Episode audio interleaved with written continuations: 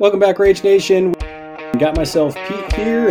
That's Yeah. not really exciting. You got Senior Dixon, I, I don't think that's appropriate. and you got Monsieur Leopard. Explorers deserved it. No. Absolutely. I was disgusted. I cannot believe they've done this. Why is wacky? Why is Darth Bird? It's just nonsense. I disagree on that. That's not possible. We're getting the band back together. We're on a mission. Yeah. now, now we've got a whole new list of things to complain about. Welcome back, Rage Nation. This is uh, Dixon, and today I have Axel and Azahu, both apparently considered to be the same person for some reason. Uh, they both play uh, Vassal a lot, and they both play Outcast very, very well, and they were highly recommended to me by various other players, especially uh, shout out to Angel and to Radek. Both of them uh, talk, you know, really well about you guys. Pretty good, thanks. Despite weather being awful. Oh, I'm just blushing from that intro. Oh. oh. I invited you guys over. Obviously, you guys are famous for for that in the Vassal community for Outcast, and we don't really talk like we mention a lot in our episodes about like uh Von Schill. Von Schill is like we call it a lot, and Vicky's also we mentioned them. I figured, you know what, we talk about them enough. Let, let me just get two people that obviously love the faction and see what they feel about the faction in general. What is your favorite keyword? Uh, in Outcast or in the entire game? Oh, you son of a in out in outcast, obviously. It uh, it has changed a lot during the during my time as a player. Just for purely uh, what I enjoy playing, it's it might be tormented. Uh, Hey. What? either that or Victoria. the- No shit. mercenaries. Like Huh. I kind of that like the idea with Tor- torment how they how they can work pretty well together with like they many of them can set it up for the others where pretty much most of them can hand out staggered and then you can have the rest of the crew take advantage of that staggered. That is Oh. so frustrating. I mean, the first time I got crooked manned, because that should be a verb now. It was super nuts. Like, oh, I move. Okay, now you can't move. I'm sorry, what? It's like you, you stop moving over there. So that's Cool. what you do. You just love like massively, uh, what you call it, like hitting people with hazardous terrain, or you just have like other tricks that I should know about. Eh, haven't used that that many tricks with hazardous terrain with them. Though Hmm. if there though if there are uh, natural hazardous terrain of it's not uh, they tend to be a pretty good option because many of them can ignore it. Okay, and Augustus, like uh, the same thing. I, I, I would. What do you? Okay, so I gotta ask at least this one question: Does Augusta Hart do anything for him? Because I can't really figure it out. I don't think he does much for uh, Jackdaw One. Uh, I'm still a bit optimistic about him in uh, Jackdaw Two because Jackdaw Two is even more uh, uh, only attacks willpower, and Huh. he lacks the anti-willpower aura. But Okay, he doesn't seem to do much. I Uh, really I couldn't see any use for him other than the minus one to a willpower. So I would figure, should I even bring him? But hmm. all right. Well, what about you as a whole? What is your favorite keyword? Uh, so my favorite keyword is plague, but there is a small caveat to that, which is that my favorite part of plague is um, Benny. Uh, every time I put extra rats on the table, I just get this like small dopamine hit. It's very addictive. Um, and Benny has a second keyword, which is bandit, and I have been playing a lot of uh, Dead Man Walking lately, Hmm. and I think Benny may be better in Dead Man Walking than he is in Hamelin. Um, oh my god! so that's becoming increasingly strong competition lately. I, I mean, don't get me wrong. I absolutely love Benny because I've been trying to make uh, Hamelin work again for me, and it has been it has been an odyssey. I don't know how you guys play him. Like, do you guys play him at all? Well, I, I obviously you said that you like Hamelin, but you specifically said that you love Benny. Mhm. So, do, what do you do with the big one? And uh, same thing for you, Axel. Like, what do you guys do? What's your game plan? with Benny. Well, no, no, with Tormented in general for like the title or for the normal guy. The Oh, ha- with Hamelin, you mean? Yeah, yeah, with Plague. Oh, yeah, okay. Okay. Yeah. From myself, I play Hamelin 1, um, usually mostly in keyword with one or two versatile models to drop scheme schemes for um for Benny. I find uh, the emissary is good for that. Um, if I'm on a budget, then a Catalan rifleman does a great job just on its own. Sometimes prospector if I just want a model that's not really going to do much of anything, uh, but just take an interact action every turn. Hamelin, the title, I don't tend to bring Benny into the title just because I the title doesn't really do anything to help the rat engine in my view. Um, he he lacks the unclean influence uh, action that Hamelin has that helps you get um, kings onto the table faster and get more utility out of the rats. Uh, so I tend to tend to focus in other directions with the title, which is Okay, that's a big probably what factor I'm in me wrong. I was gonna say it's a big factor in me not liking the title as much because he's not playing Benny, and I like Benny. But Huh. Okay, I'm gonna have to. I'm gonna have to start making some changes. And what about you, Axel?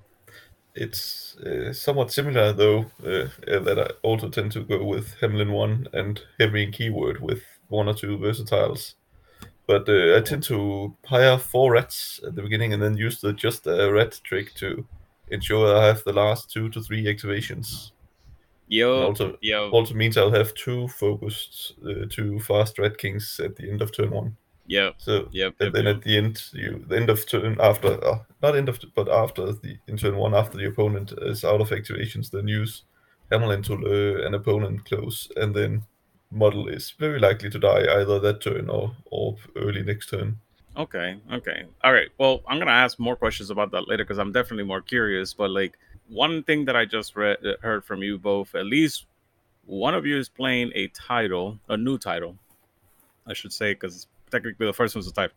Axel, you, you I wasn't so sure that you are focusing on the insole. Are you focusing on the insole, or are you just like using ham um jackdaw and just like letting it rip? Uh, I prefer Jackdaw one. I've had some Okay. trouble making the insole work. Like I hear, I hear a lot about using draw them in to do a lot of damage, but my opponent don't tend to group up enough for me to uh, to Mm, pull it off. okay. And yeah, or they or they make for some reason hazardous not work very well, or yeah, uh, or they just spread out so much that they don't that they don't they, they stay within three of each other. It's for the Okay. for the auras. So- or they just Huh. fail to do damage and lose the aura. So That's it. I guess I guess I gotta ask then, as a whole, do you play any jackdaw at all? uh, I do. I actually quite like the title. Um, I'm not Really? the biggest fan of the uh, uh, the original version. I find him just a bit limited the way I like to play the game. Whereas I'm a um, complete opposite. Yeah. and people say we're the same person. and uh, yeah, no, I, I- really like how mobile the title is. I um I find that if I I I'm I am like Axel in that I do not get uh, any real use out of the draw them in combo that you hear hear that all that talk about. Um, I'm much more likely to be using the uh, just his his melee attack a lot and just fishing for burst of speed triggers as often as I can. Um, because I Oh. find that e- opponents do want to spread out against him, but he has a lot between um, burst of speed, uh, his is it last words where it places the enemy base to base with him afterwards, and um, things like the hanged upgrades. You've got a lot of ways to force your opponent back into clumps, and uh, those that upgrade that he puts out, the Curse of Reckoning, can be very punishing. Um, once you're able to like force your opponent into clumps. Oh, his bonus action as well. His bonus action really helps get get your opponent sort of stacked up on top of one another. Oh Jesus! Because it's not even resistible. Jesus. but it, you don't you do need to put an upgrade on them too. You do, yes. Push. Uh, so the the big factor is usually like taking as m- a couple of activations for to get card draw off torment, um, other get up other upgrades out, and uh, hope that one of the cards that I'm drawing is like a, a good mask, so that I can get a, bu- at least one burst of trick uh, speed trigger on his activation and get two upgrades um, in play. Hmm. If all else fails, will you use a stone to get in there, or you just like you just patiently wait? Yeah, no, I, I, I will. I'll stone for a um for that trigger. Uh, if not having that trigger means that I don't. Uh, how am I wording this? as complicated as possibly. Uh, no, I, will stone for the trigger if it me if it's the difference between me getting two Curse of Reckoning upgrades out or not. Um, there's usually Hmm. a point in the game where uh, you have already forced your opponent into a blob around Thor, so Right. um, uh, it's usually turned to that. Um, it's really important to get that, to get get Hmm. At least that trigger off at least once. Round after Damn. that, you can usually force force things such that it's less necessary. But um, I really, really like Jackdaw and V1. Nowadays, he seems like hell on high water. He's just painful to play against. How do you how do you live with yourself, people? No. well, okay. So wait, does that even sound similar? Uh, okay. mm, I was gonna say, Axel, you said that you don't do the draw the M. Do, do you do the same thing that he's saying? Like, do you in on your heels to then do repress aggression to then do burst of speed? Is that the combo? Is that what you should be looking for? I don't. Uh, I have. Yeah, I have tried it a bit though. Uh, don't always feel. I haven't used them that much. Haven't always been necessary to use that. Depends on how quickly that you pass in, but Mm, okay, uh, okay. But on the first one, what it since uh, so I'm getting is that you, I guess you like to play the first one better because you like to stagger people and Yeah. just like discard And their he- hand. yes, just when you can attack with him, it's just three times. Even if your opponent survives, he's most likely out of out of cards, and then you can heal. Then he'll die quickly. You know the saddest thing is I, I recently played this Jackdaw. I want to say like about a month ago, and I did that. I lowered somebody's hand to zero, and then they drew their hand back. Basically, I'm trying to remember who it was that they were playing, but they were playing a crew that basically drew their hand back again, and it was like a new title. But it was annoying. It was like, oh, okay, so discard your hand. You're down to like one card, and they're like, okay, cool. Draw a card, draw a card, draw a card. Oh, it was Nelly. Nelly drew two cards from her own activation, and then she drew two more cards from something else. I can't remember what it is. She has the bonus action that can draw two cards, and she can maybe August. She has that uh, bonus. Can, with the trigger on his bonus, he can draw up to two cards Oh if there are nearby models with distracted. that's what it was. That's exactly what it was. Then it was so frustrating. I was like, aha, because I, I, I figured it would be, oh, okay, this is pretty even. Nope, it, it was not. I got destroyed. But now that I'm listening to you guys, I guess I should have been more careful what I fight. okay, so so far, Jackdaw, one person and soul, one person normal. I guess the better question is: Do you think there's any title that wins over the other across the faction? I don't think so. It's uh, Outcast has been, I think, compared to other factions, we've been the losers when it came to uh, the titles. What? No Uh, way. not not Like- that not that they're bad, but I don't think we got anyone that is in any way that is particularly that are better than the old. And I think most of the new ones are outshined. Uh, out, most of the new ones are outshined by the by the originals.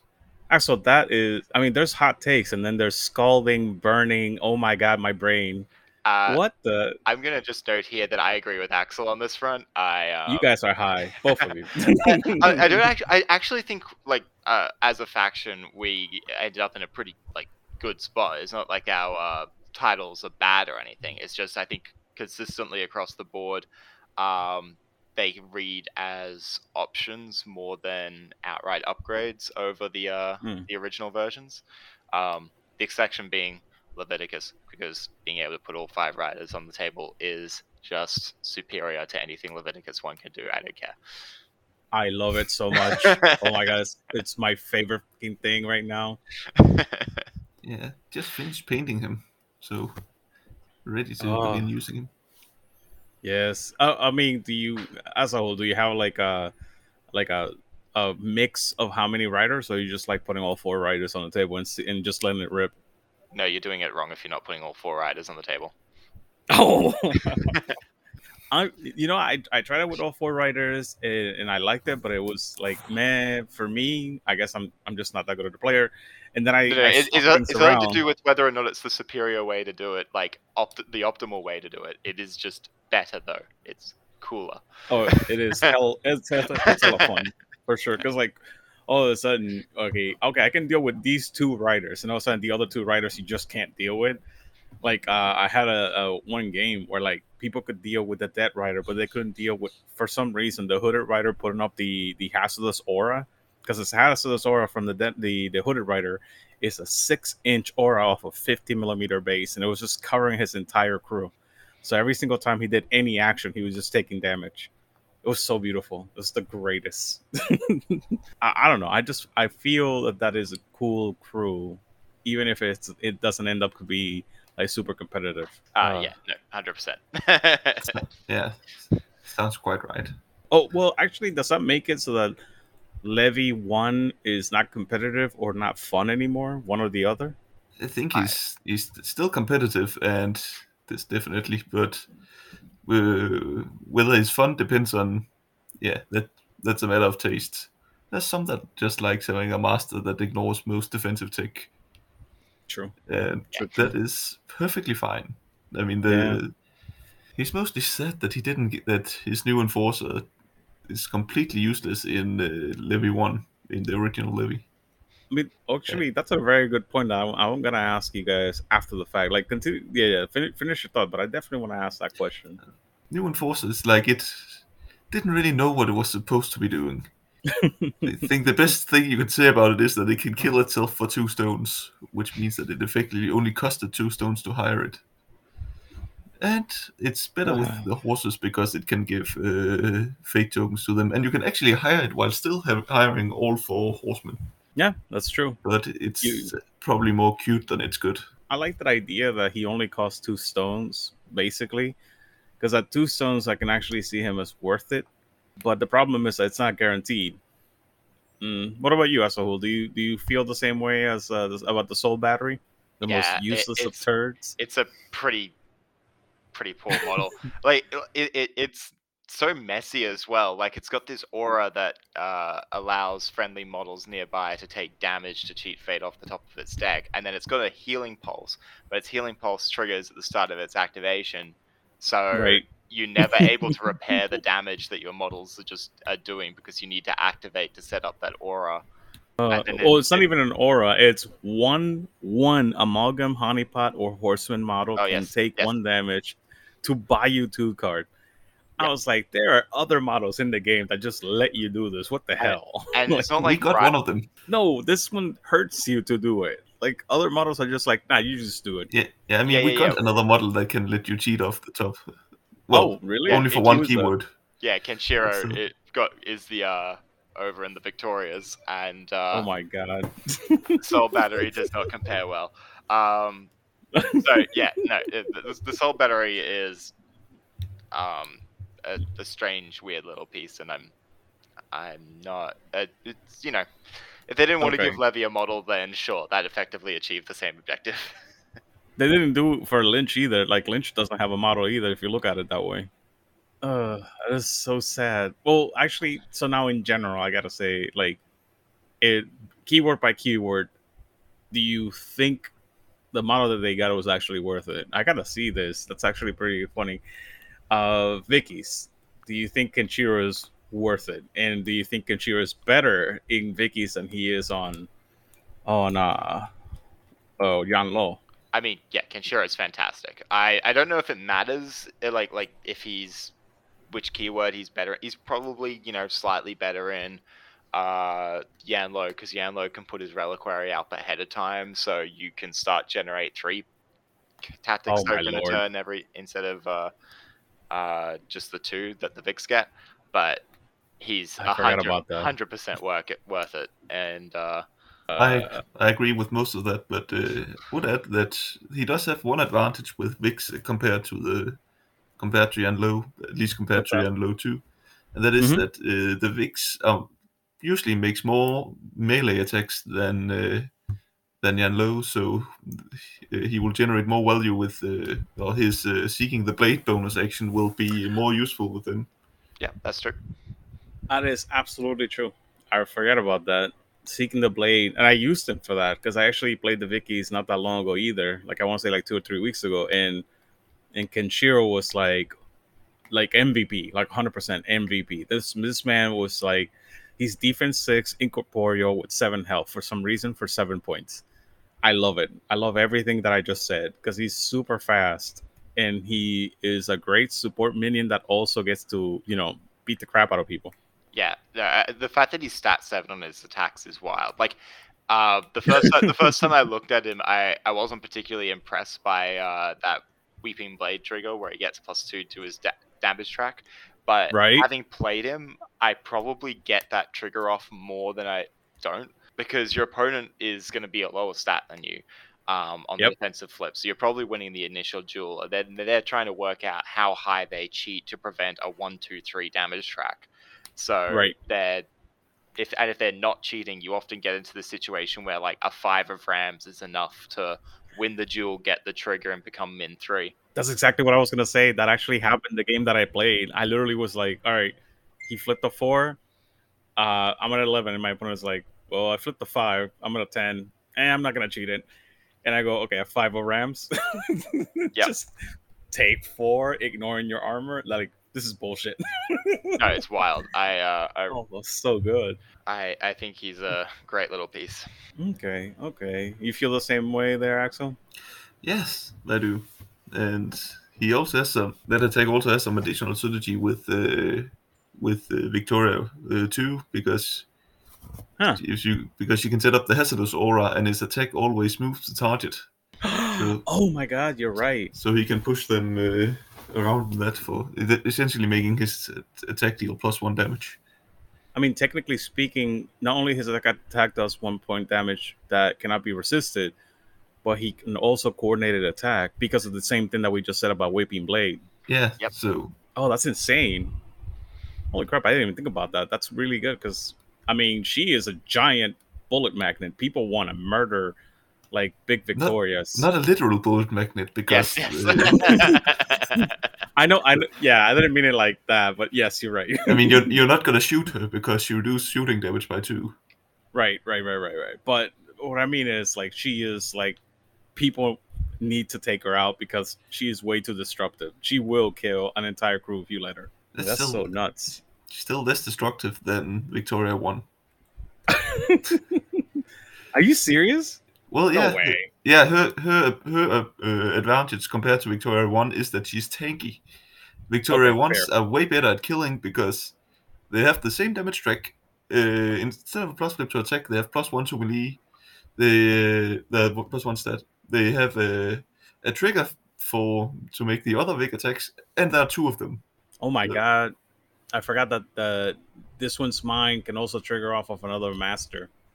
Yep. Oh, okay. That's pretty good. That is pretty good. Wait, you feel the same way as Saul? Oh yeah, no, I, I'm I'm like from across the table, for example. I'm usually if I see my opponent pick the Vix, I'm usually more worried that it's going to be the Vix one than the Vix two, just because Holy shit. I. I'm, but when it's interesting because when I play the Vix, I'm usually I feel more on edge when I'm playing the Vix one because they die Yes. so easily. So it's Right. this um, it's a it's a funny mental I get hang up or something to get into because uh, yeah, it, uh, every time I see my opponent declare the Vix, I'm like, oh boy, I hope it's not those Vic ones because they're almost certainly going to get the jump on me and just slaughter anything they touch. And anytime I'm playing the Vix, I'm like, oh, I kind of don't want to play the Vix one because if the opponent gets the jump on me, then they're definitely killing a Vic. Yo, yo, actually, like constantly, I'm just terrified. It's like, oh my god, they have a willpower attack. They're just gonna destroy this Vicky.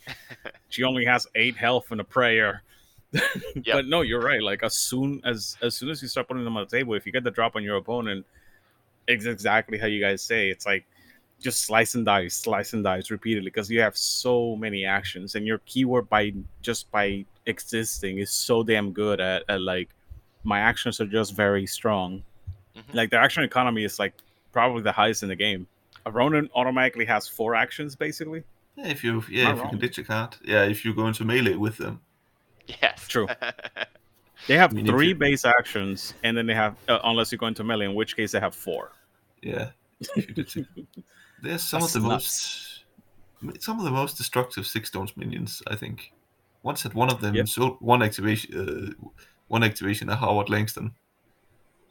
Yeah. That was Yeah, no, no, that's that's hundred percent true. Like I, I've seen that constantly, actually, not even like a little bit.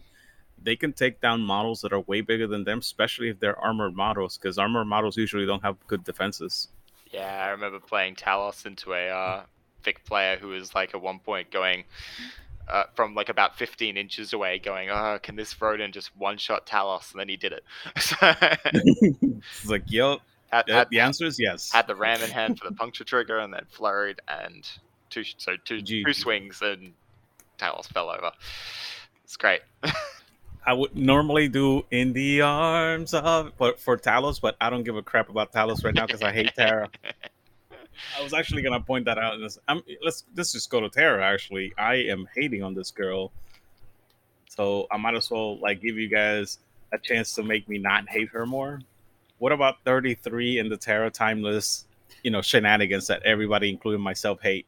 So personally, I am finding the best part about uh, that the existence of that shenanigan is that when I declare Tara, Tara uh, everyone preps for it, and I'm almost invariably preferring Tara one over her title. So I usually end up in this situation where my opponent's invest- invested 10 to 15 stones into preventing the 33 kidnap when that's not even going to be part of my strategy. So I, I will note, I do think 33 is without a doubt the best of the uh, enforcers we got access to, just in terms of how much he turned on the rest of his keyword. Like the main issue with Tara 1 particularly is uh, you've got to hit so many TNs of 7 or less, and he helps fix your hand for that. And you don't have a reliable way to force a buried model except with Talos, who both wants to be capitalizing on buried models more than he wants to be burying them himself, and it also is one of the uh, like the only model in the keyword that can't be buried. So Mm. gaining access to a model who can be buried, so you can use your crew's mobility, and then force berries on other models to capitalize on your uh, keywords um, capacity to just tear apart anything that gets buried was like he just fixed so many pain points in terms of how Tara played, Yeah, I hate her. 33 is a pain in the butt for sure. and um, She she deserves to die, like for realsies. well, yeah, all, all- that is without even getting into what Tara Two does, which I'm Yeah, all of that is without getting into Tara 2. You you just said why is it that I have issues with this thing? Uh, okay, sorry, sorry. Continue. Uh, that, that was basically my piece. I I I'm, I Oh. don't love Tara too. Um, I find she's a bit. I feel she's a bit too one trick pony, and everyone knows what that trick's going to be. You may still be able to do it. Sometimes it just doesn't Right. matter. But I I I just enjoy the experience of playing Tara One more. I feel like she's more flexible and better at scoring. But I gotcha. No, no, I, it makes sense. What about you, Axel? Like, do you feel the same way? Like, the whole 33 thing just makes it so that you know Tara One is even better. I don't really. Th- I haven't thought about about it much that way, but it's probably probably true that I've often taken when I've taken Tara One and seen my opponent be surprised that I didn't take Tara Two, because everyone hears about the the thirty three kidnap and uh, how hard it is to defend against against and think that that makes Tara Two completely uh, broken, but Tara Two, I found in in some pools she's she's great, but I find that in a lot of pools she actually struggles to score points. Right. So uh, yeah, like as I said, so uh, I think I'd say that in in most pools I prefer Tara One to Tara Two, though there are pools where I consider Tara One better, uh, Tara Two better. And for for thirty three, uh, I think thirty three shots. Uh, yeah, a lot of the hate comes from what you can do in Tara, which is Tara Two, which is completely essential to Tara 2's playstyle, at least as far as I've discovered. Yeah. And in Tara 1, I think she's mainly good, uh, pro- uh, uh, good but not OP because she does have some counter synergy with uh, with Tara One, and that is that once you pine box something with her, you can't really bury her w- un- without unburying uh, uh, the thing you just buried, Right. which can leave which can leave her vulnerable if you're not careful. And in general, that the fact that uh, that a pine box unburies near 33 instead of near uh, an enemy model can be. Uh, That's insane. I, I'd prefer if it unburied. Uh, she'd be better if it unburied like Glimpse the Void, I think. Yeah, Hundred percent. But Yeah. of course, she's good, so she doesn't need that buff. Well, actually, I mean, you could say you could say it's a buff, but the thing is, you just said something that Talos can do. So like, you just you don't pick thirty three if you can do it with Talos. You see what I mean? Like, Yeah, but Like, Talos oh, I'm is not slow. gonna Talos him. is not gonna. Uh, no, because remember you're teleporting them in. No, no, you're teleporting them in unless there's like Talos can't Severe you're not, terrain teleported. you're not, tele- you're not teleporting Talos in. You can't Why bury not? him. You can't teleport him. Well, you can Why? teleport him a bit with uh, with the uh, echo markers, but correct. he, he can't be. And that's not how you're doing. You're teleporting back. You're not. Uh, you Talos is not far fast enough to go and kidnap stuff. Well, I mean, he's not faster than thirty three by one inch. Yeah, but you, 33 but he is, is- 33 will be launched forward by an unbury. Talos will not be done be, be doing that. I'm so confused. Okay, wait, So- am I missing something? yeah, Talos does not have the rule that allows him to be buried with the stutter time action. So Talos is this uh, is the only model in the keyword that can't you can't take off the board and then put back on somewhere else. Oh.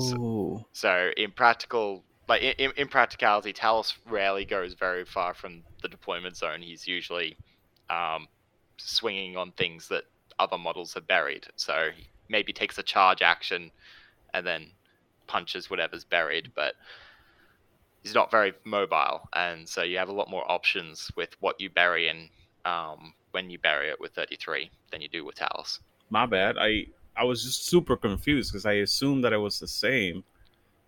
This is this tells you how much I played her. I played her once, and I basically stopped playing after I, I kidnapped somebody. That's nuts. So basically, if I played the game to completion, there's a lot more limitations to this keyword. Well, there's one. Talos, I think, Oh, is just the, the one. Yeah, is the only model in the keyword without the from nothing rule. Uh, everything else has it. Okay. So Everything else has it. Yep. Wow. I think until 33, he was also the only one without stutter time, so that made him both the only one that couldn't be buried by your own models and also the only one that couldn't bury other models of your own. Hmm. Now But they now- made 33 who also can't bury your own models, but she can be buried herself. Yeah. So neither Talos nor 33 can bury other people. Uh, cannot bury f- other friendly models. They can both bury Friendly enemies, but not, yeah, they can't bury friendly models. Funny enough, I thought that they could even leech pe- la- life off of each other. I think Yeah, they Talos can leech light. but, yeah. they can. Le- uh, oh yeah, Talos can leech life of, of friendlies or enemies, but Gotcha, he can't. gotcha, gotcha. He can't stutter time. Right, and it's only like those are the only two models. Everybody else has those abilities. Got it. Wow, Yes. that's crazy. And I mean, that's still like that doesn't make them bad models, obviously, because I No. see those models pretty much in every single list that I see.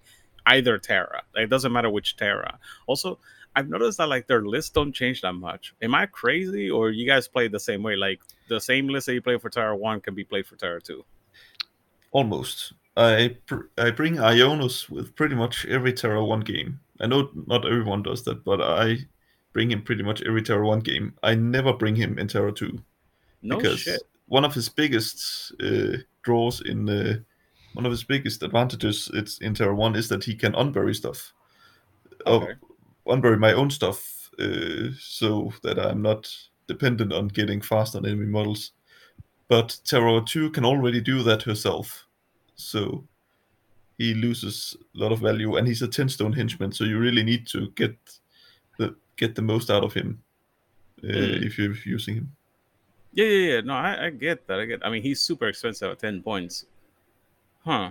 What about you as a whole? Like, do you also not bring him, or do you have like something slightly different that I'm not thinking about?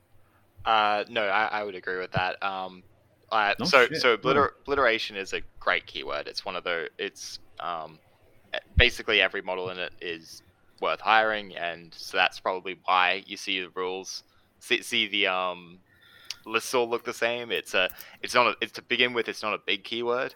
Uh, all the models in it are good. Uh, all the models work well with one another. And so uh, you very rapidly fill out your 50 stones just with key keyword models and there's not much need to look outside it. Um, but tara 2 i it, it can be a little bit more flexible on the hiring front because um, yeah she doesn't need Aionus who's a 10 stone model. I also think she doesn't need as big of a cache because tara 1 has no defensive rules besides her the hole in her chest. And uh, Right. She's a summoner, so she wants to be stoning frequently to to pull off that. If you're not counting where your severe tomes are with a time warp, I I I probably go for. So I probably find that when I build a Tara two list, I have sort of 12, 13 stones more to play with than I have with um Tara one, and sometimes like those become versatile or out of keyword options rather than obliteration models. But I think like the thing that I hate about the first one, I felt like being able to leap pretty much six times in a turn is insane. Five It's like everybody's like, see that right there. I heard that, but then there's Event Horizons as a trigger, and I I was just like, wait, can I you know give one of my models fast to then like give myself fast? Is that a thing? Yeah, yeah, I- it's possible, but you're not using it. I've used that trigger once ever. Okay, my bad. My bad, my bad. All right, fine. But like, I don't know. I mean, I don't really summon as much with her. I know that she's a summoner, but like, am I am I supposed to be summoning something every turn, or is Oh, that wrong no, too? No, no, no. She's her first role is a schemer. Um, absolutely. Right. Um, I usually find that she's so mobile she doesn't need all five actions to be scheming, and she can afford to get a summon off. Um, Okay. But So you should summon, but you shouldn't. You're not forced to summon. You're more like you should summon because it's free. Might as well do it. yeah, basically. Is that right? Yeah, Okay. that's how Okay, that's how I view it. Yeah. Yeah, I agree. Sometimes you just even can't. Uh, spe- sometimes you have more important things to spend the cards on instead of the. Uh, the actions. I've often found that I didn't summon because I had more important things to spend my severes on. Like if I have the option between uh, summoning a white white hunter or not losing the nothing beast, then I will choose to not lose the nothing beast, or That summon is- the white hunter or kill an, a big enemy model. Then I'll use it to ki- kill the big enemy model. Yeah, I mean the Nothing Beast is like super high value in my games. I don't know how is it that this model is so damn good when it only has like like defense six in incorporeal. I mean technically I guess it has terrifying, but terrifying eleven never like seemed to be that much of a big issue. I love that model. I wish it looked better, but I love that model on the table when it plays. I mean, is there any tricks that I'm missing here with these models? Like, is there something that makes me go, "Oh my god, this is so fun"? Because like you guys sound like you're very happy with her, and everybody else, including myself, is like, "Oh, I just want to punch whoever made this crew." I mean, there's definitely a difference between piloting it and being having to face it. Um, That is that is a true statement if I've heard one. Holy crap! pi- piloting it, it gives you very, you know, now you're thinking with portal sort of energy. It's great. Um, as the as That's it all true. starts to like come together and you you're ba- you're bouncing models on and off the table and everything's just Mm, going wild. It's great. Um, it's very Rube, Rube Goldberg, and that's sort of like what I look for in a um in a master. To be honest, it's yeah. damn Rube Goldberg machines ruining this game. Yeah, I, I don't think she's quite a uh, Rube Goldberg because because while there there are you can make plans that needs a lot of things to go right. Oftentimes, you it's just multiple plans uh, at the same times that that don't rely on the others succeeding. yeah. So uh, basically, you're hoping that somebody fails at something, and then you just it's like a trigger. You're like, boom, I'm gonna shoot my shot now. I'm going in. Yeah, it, it, could depend on how many models you have sitting in the queue to come become unburied. Um, I like I, I really like summoning double void wretches um, because of the, the extra AP they represent, but they do make it a little bit easy to get into this situation where you start needing nearly every stutter time to be landing on an enemy model in order to get all your models back on the table. If you're in a if you're in a it, it's that, that's usually if you've summoned the two void wretches and you've already got maybe two two friend other friendly models buried. Um, if you if you manage how many models are buried at one time a little bit better than that, then yeah, yeah, it, it- it becomes a like I'm gonna throw six stutter times at you, and you better. Uh, and if you fail just one, suddenly I have options in terms of Oh my god. where 33 is going to appear and um, that sort of thing. I hate life right now. Oh my brain. All right, all right. Let's move on to something a little bit more fun. Von Schill. I know that if Chris was here, he'd be like, "Oh God, no!" But that's because he fights against this model a lot. Now, that being said, Metallurgist, yay nay, and which version of Von do you think that he did the most work for? So Metallurgist is a tech pick for me. I I, I don't think it, I don't think it's a bad model. Um, I wouldn't hire it. I, I'm not going to slam dunk it into every crew, but if I know I'm up against someone who say will be making a lot of hazardous terrain, I uh, he's certainly worth considering. So you don't even care for like the command construct ability. It's fine. Um, I, Wow. uh, like because he's the same price as an engineer, right? And so Right. command construct can give you an extra AP. An engineer can give you the f- a fo- focus trigger, which is v- particularly on your your big ten stone construct henchman. Focus is very valuable because they both have those extremely spiky damage tracks with very good severes that you want to be trying for more so than your weak damage. And Okay. so I, I look at command construct and the engineer being able to hand out focus very very similarly, except the engineer is doing it while also churning out uh, like more card draws, healing, giving out shield, I- like there's more extra effects on there. I just hate the temper steel. The temper steel trigger makes me cry blood. Yeah, no. So that's another situation where it's hundred percent worth hiring the metallurgist. Is if uh, you you do think it'll be important to get temper steel, but it's it's a very high card burden, needing a nine for that to go off. Um, Fair. and That's fair. so yeah, the the and you you still need to be able to like activate before your opponent has activated with the um with their armor ignoring model in order to get any advantage from it. So I, I like uh, like I don't dislike the metallurgist at all. I think it's a it's a really nice addition to a keyword that's already filled with flexible hiring options and the ability to adapt to different pools and opponents. And I think it sort of falls very much in line with where the rest of the keyword is in that. Yeah, it, it, it's a good good hire if you think you're up against the kind of things that it's good against. I was not expecting that. I I assumed that she was a slam dunk because like I see her in every list for both Hoffman and uh, what's his face um the Freikorps. But how about you, Axel? Do you simply feel the same way? Pretty much. Uh, that's it. It- If you are going to use it, you should definitely use Eric. Of course, you use Eric in most games anyway. But, uh, Absolutely. Yeah, but it would uh, uh, add that some some that his uh, Vent Steam can be good good to protect you against uh, range, and Hmm. also has that fun synergy with uh, with Eric that if you punch something that's within uh, the Vent Steam aura, you can do you do additional damage with Eric because his attack also pushes you. So essentially Hmm. brings him up to min four. Yeah, uh, uh, I'll note I've I, uh, in the past uh, I've never actually done this, but I keep wanting to uh, hire the metallurgist out of keyword because on its own, um, it's two different sources of hazardous terrain since it can both give itself the landmines, Landmines. upgrade and then put landmines on the table and then put up event steam aura. If you if you've got a crew that can like really capitalize on hazardous train, like something like Zipp, who's very good at moving enemy models, um, oh shit! then Make, make Zipp min four. Yep, it's great. Oh my god! it's very high That's on my so to-do gross. list. That, and, and he's such a cheap model as well. The the metallurgist that uh, or she is such a cheap model that um, it's not that much of an opportunity cost to fit it fit it in. And Yeah, she's seven points outside of keyword. Oh no! You pretty much need a construct in the same crew though, you do, because but you want hey, those power tokens. Zipp's got constructs, so Yeah, he's Yeah. got yeah he's got skeeters, and you're also always bringing a skeeter. Yep. Yep.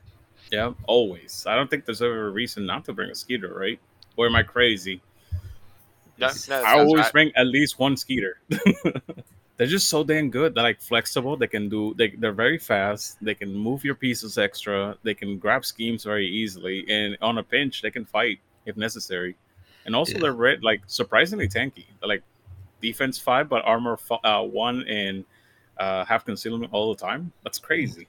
Well, okay, so Metallurgist, but you didn't tell me. Do you guys prefer it on the first or second? Do you even like the new title for Von I Uh, like him more than I did. Uh, having played him, I like him more than when I first read him. Because when I first read him, I was trying to work out what he did better than uh, Show One. Right. The answer, I think, is that I I feel like he's a bit more efficient in terms of his actions. Um, like Okay. uh, he's you're, you're getting double value out of your upgrades, and you're um, attaching upgrades in a way that it, like with with AP that are doing other things besides just attaching upgrades.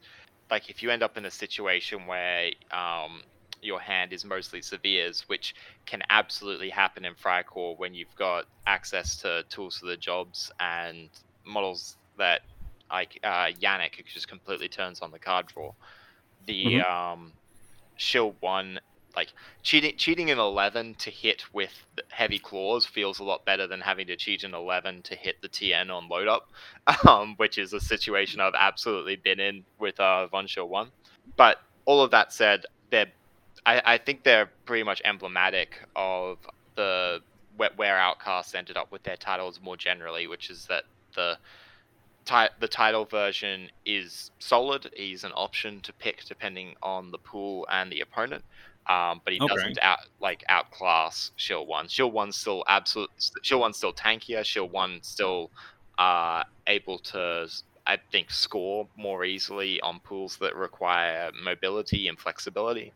And whereas, but uh, Schill One gives you tech options, and he can be better at brawling. It sort of depends on whether or not you're going to want your master to be taking damage or dealing damage. But I mean, he's significantly harder to kill too, just on distance alone, because he's so far away from the fight.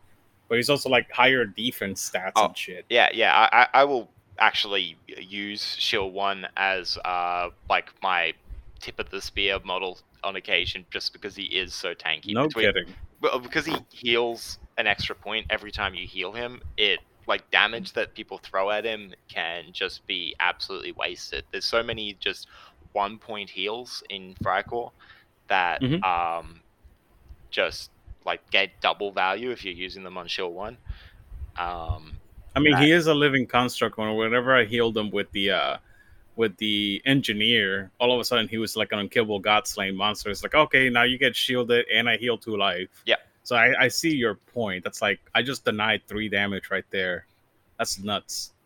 Yep. No, hundred Okay. So that that that's that's where I'm at with them. I I like both of them a lot, and uh, you just sort of go with the one that suits your plan for the game.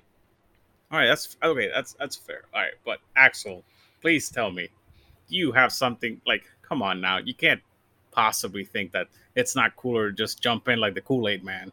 Well, it is cool, but it uh, still bothers me that despite looking like an actual tank, he's less tanky. You think? Uh, oh man, I He's covered in Okay. armor from head to toe, and yet he still dies a lot. Yes, yet he's still just plain squishier than than. Uh, really. Sure one, yeah. It, it, I think it's a cruel irony that uh, the title, it, the, the the Von Schill two and Hoffman two came in the same box, and Hoffman two gets to be armor two while wearing no armor on his actual fleshy bits, whereas Yes, Von Schill is just went head to toe and only landed at armor one. I mean it actually makes no sense to me why uh, uh Hoffman two is armor. He should be armor one and speed four. Like it doesn't make sense that he's now a range beast that's literally better, just as uh, defensively, if not better defensively than the first version of itself. Like that just makes no sense. But like we're, we're talking here, Freikorps. Like, uh, okay, so my experience with him has been that the two inch reach keeps him alive farther than normal. So you're saying that the armor one and the defense five is just straight up making him worse. Uh, for Von Schill too. It's worse than Virtual One. I mean, he's worse staying alive. He's, I guess, he's Okay. objective. I guess he is technically better at killing stuff, even though uh, t- technically Von Schill has a higher damage potential, but it's Yeah. one- yeah, but it's much harder to reach. And I guess if you count the blast, possible blasts, it is possible for Von Schill 2 to do even more. Yeah. Also nice mean, to have first- an- another source of ruthless in a faction that does not have much Yeah. of it. Plus, Yeah. he has uh, like his advantage. The the good thing with Von Schill 2 is that Mhm. he does a lot. He has a lot that Outcast in, uh, as a whole does not have a lot of. Like he does, uh, he has a two inch range, which are I think f- only five models in Outcast has. He has Ruthless, which is only four, and th- this is Mhm. including him. He can remove any kind of marker, which is including him only three models in Outcast that can do that. Right. So he offers a lot of tech that's not o- uh, otherwise available. Though the marker removal became easier with the change to the uh, to the Drachen Trooper, which is also in keywords. So That's true. That is true. I actually that's a model that I wish I could see more often. The I use Dragon it all the time with Freikorps now. No kidding. Wait, okay, so you're, you're using it on on Freikorps one? Like I'm sorry, Vacho one? Is that Yeah. one? Yes. Also, I mean he is a minion. Yeah. Yeah, He And is he amazing, isn't he? yeah. Very satisfying when used him again. Used him to remove, I think, four ice, four or five ice pillars at once. Oh, I forgot that that was a thing. oh, that's pretty funny. You do that with light it up, right? That's, Yeah. That's That's just yeah, the yeah, yeah. best shockwave in the game. Oh, that is It's so a shockwave funny. that you use for all, everything but the actual shockwave effect. You use it for everything other than the shockwave effect. yeah, it has two. You can, like, you can just ruin somebody's uh, research mission immediately. You're like, all right, I activate the Drachen Trooper. You don't get the point for research mission. yeah, and I also remove some conditions from myself in the process. Yo, that's right. That is true. Because it's automatically suited. Oh my god, I didn't even think about that. This guy's annoying as hell. I'm surprised I haven't seen him more often. Because I, I, as soon as I saw the changes to him on the errata, I assume he'd be everywhere. But I don't see him as often as I guess I should. I want to get through all the keywords. Like you guys said, zip earlier, and I now I have to hear you guys' thoughts on that. You think first things first, Bo Fishblocker, personal experience, that man is a fucking legend. Bo is like the best in that keyword, in my opinion. So please be gentle if you don't think that he's good. No, Bo's how do you how do you feel? Well, actually, let let's continue with Axel. Axel, how do you feel about Bo? I feel Bo is a very good model, but that uh, Infamous is one of the worst keywords at actually taking uh, using him. I think he's just fine there. Yeah, at least the way I play them, because Bo is a model that benefits a lot from uh, the crew staying together. He wants to have everyone within that six-inch aura, so he can keep pushing them out when they when they get it. But Hmm. Infamous is a keyword that's very good at splitting up, especially when I use them. So I have a trouble actually keeping him uh, a place where he uh, is can do, can reach his fullest potential. I've used him a Hmm. lot with EVS, and he's just amazing there. But uh, I think yeah, he's still with Infamous. He's still fine as a he's still good enough as a seven stone model, especially with his for his heal. But I feel he is he would be better in a lot of other keywords than in, than Infamous. Personally, I love the the hazardous piano markers. That's like my favorite thing about him. Uh, in in that keyword, also lead the way is just like more Yeah, but- obscene movement shenanigans. Yeah, but, I, the, I the see what you're built-in saying. the built-in concealment messes with that. I'm sorry. The, the the concealment auras, the sputtering exhaust from Zipp and Skeeters and Maris means that you can't really. That means that that makes it harder to use lead the way because it suffers from concealment, and you Holy can't ignore crap, those auras. cheating. Yeah, Yeah, no, I've been same reason- I- yeah, the same problem with uh, Toss in the Mud and Rebel Yell. Why does that keyword get all those all those tactical uh, all those attack actions you that do not ignore concealment that you with a TN that you want to use on your own models? I mean, I still think that they should just be considered attacks, melee attacks.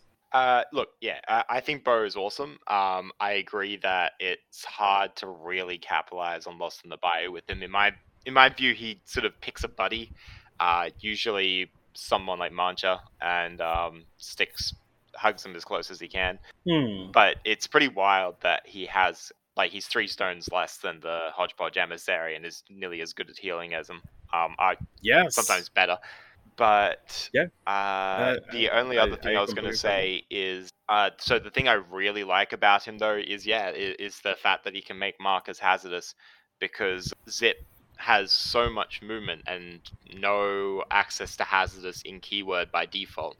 So Mm. um, I've like the reason I was talking about the metallurg just before is because I have a habit of just like scanning around for hazardous options to combo with Zipp if I'm in a sort of punchy mood with Zipp. Prior to the Metallurgist and Bo being available, the really the only option was Rusty Alice in uh in our cast, which was only good but was quite an investment, and she also suffered from the whole half, half fact that half of Zipp's keyword created concealment auras your opponent would sometimes end up in. So That was my personal hell. I uh, I love the fact that there's now a source of hazardous in keyword for Zipp, and I just I yeah I think Bo's neat, neat, very neat. Now I feel terrible because most of my game plan is lead the way related, and almost everything in the game in that keyword is gonna be affected by concealing. Holy crap! Damn it, Axel! Why you have to teach me something So- new? If you just if, if if you send your concealing models out out on their own missions and leave uh, Bo and Mancha together, they're very happy together because Mancha is Yeah. not concealment, and um, so he can be led around the table perfectly fine. And he's a model that really wants to because he can't be fly with me. Also true. That's a very, very big point. He is not fly with me, and yeah, he ignores severe and hazardous, so he can just like keep keep swimming, basically, keep pushing forward. I, I gotta. Oh my god, that lead the way hurt my soul. I am so sad right now. Uh, I was gonna say like earlier when you guys are saying that it's so funny that he's three points less, uh, but he heals better than the than the emissary sometimes. That is a true statement because of reconfigure, right? Is that because that's what I was thinking about? You cheat a one of rams or like a three of rams or you know something really low and stupid, and it counts as a nine of rams, and Yep. now you have extra supplies. Yeah, exactly. yeah. That's Other super than dumb. other than reconfigure, he doesn't heal. He doesn't heal better because Yes, Yeah, yeah, that's o- nice. otherwise he, he has to get a little bit lucky to. Um, they both have the trigger. better. So uh, They they both have that trigger to heal. So and emissary can make you heal when you activate near it or give you region. So Yep, that's, yep, yep, that's yep. I'd say at most he is a- as good as the emissary, and that's that's actually that's okay for him despite being three points cheaper because nothing of what the emissary doesn't do anything worth t- ten stones, but it does a lot of things that combined is ten stones. Yeah, yeah. Sometimes it feels like he's like 13 points wrapped up in a 10 point model. But you're right. Like it, he's he's worth 10 points because of his whole, not because of the one single thing. Whereas Bo has like four or five things that individually could just win you the game. Like I've seen Lost in the Bayou win the game, which is so nuts to think about. Like, I no, I, I, I guess think you guys actually don't. won me my last game with him, or at least yeah, yeah, yeah. Last time with uh, lost in the last my last zip game, the one against Maniacal Cackle. Actually, that would have been a tie if it hadn't been for Lost in the Bayou. because like Lost in the Bayou just gotchas people all the time because it, it Bo is not easy to kill unless you have willpower attacks. I find at least like he's just tiny, so he's really easy to hide. And then on top of that, whenever he does come out, he's defense six or seven against shooting. So unless you have willpower attacks, like he's just really hard to take down. And Lost in the Bayou gets him out of combat usually. Like it's super dumb. I have won some games. It, I'm assuming that's what happened. Your opponent cheated an attack that you were doing on them, and you moved Uh, them I- no, I cheated the defense and pushed him. okay. So in my opponent's Fair. defense, he didn't have, have the movement to get close enough to uh, to get around Lost in the Bayou. Like if you Gotcha, could, if he gotcha. If he could have charged into base contact, then I wouldn't have been able to uh, to push out. But he uh, he was uh, he was uh, seven inches away, and he would he only had move six, so he would couldn't move far enough. So it wasn't really a gotcha. It was just yeah. Like but it, yeah, it just ended up being that way. All right, Yeah. all right. Okay, so and I know this is a silly question, but like, do you even play the? Either of you play the title Dread Pirate for anything other than the laws? Like, is there a serious reason to take Captain Zipp the Dread Pirate? he can push Zipp, uh, like not Zipp. He can push Mancha around, speed him up, That's it. and, and he can remove Marcus. And he has better card draw than uh, than uh, than Zipp two, uh, no, than Zipp one. And if you're not fa- if you're not facing uh, guns, he's actually technically more uh, survivable. Wait, hold to- up a minute. And he can Hold ske- and he minute. can scheme. It is worth noting. Yeah, yeah, yeah, and he can scheme. So he does Wait, wait, wait. have a lot of uh, a lot of good things, but Okay, both of you now are saying things that are like really, really strong. Uh, wait, you guys think that he's actually good enough to like just like pick for for a specific reason? I haven't played him yet, uh, I- so uh, but I it's very high on my to do list. Um, I I okay. m- mainly because I I moved house a couple of months ago and I seem to have lost my Zipp crew during the move, which is annoying. I'm sorry. So, um, so I'm still in the process of rebuilding that, and um, but you know, I I I can see stuff on his card that I like, so I um, do want to get him on the table. But I'm going to reserve judgment on whether or not I think he's a competitive choice, and particularly if he beats out Zipp One, who is just so so strong. Um, until I've actually had a few games and can speak with any real real authority on the subject. he, he does of course have that big advantage that you can lead the way on him. Yes, he's not concealed. That is true. That is true. He doesn't. Okay. So I guess he is a good pairing with Bo because he would be able to to be pushed, and then full speed ahead. So you can actually. This is actually kind of fun because I like the idea with Mancha Roja. You just push Mancha Roja a couple of times, and you don't have to hurt him because that's, that's that, that was the biggest issue that I had with normal Zipp, is that I would charge Mancha Roja, push him like forwards, but I had to damage him, and sometimes I would get unlucky and hit him for like three or four damage. Because that happens, you know, flip three cards and still hit a moderate. I hate that. Four cards. But- yeah, Four cards, yeah. Oh, uh, that's right. He is hard to wound. Okay, okay. I might actually have to start playing him again because he he was definitely fun when I played him. But I just I was so down mentally on him that I just didn't even care about you know to taking him seriously. Definitely need to start playing him. But you said that you haven't even played him, Saul. No, no, I, not not because I don't want to, but just purely from a logistics issue. I just can't. I don't have the models right now. Oh no, no. I get that you don't have him in real life, but uh, I'm in in Vassal. Have you had had a chance at all, or, or are you just like holding off on playing him Uh, until you have him in real life? so I normally play uh, Vassal with crews that I either know well, Okay. or like because I've already played a lot of games with them in real life, or because Right. I um. Uh, there's been a few ca- cases where I've just set myself a challenge to just like play a particular master into into Okay. everything. So I haven't yet done that with Zipp. So haven't haven't tried him on Vassal as a result.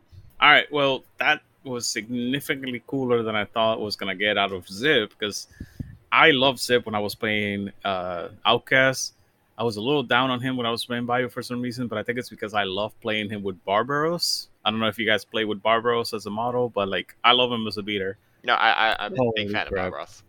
I do, I do like what they did to him in the errata, even though I don't think that he was the one that most needed an errata. But Right? they probably just did it because they needed to give him the return keyword, and th- and since they were already gonna errata him anyway, they might as well uh, take a closer look on his rules.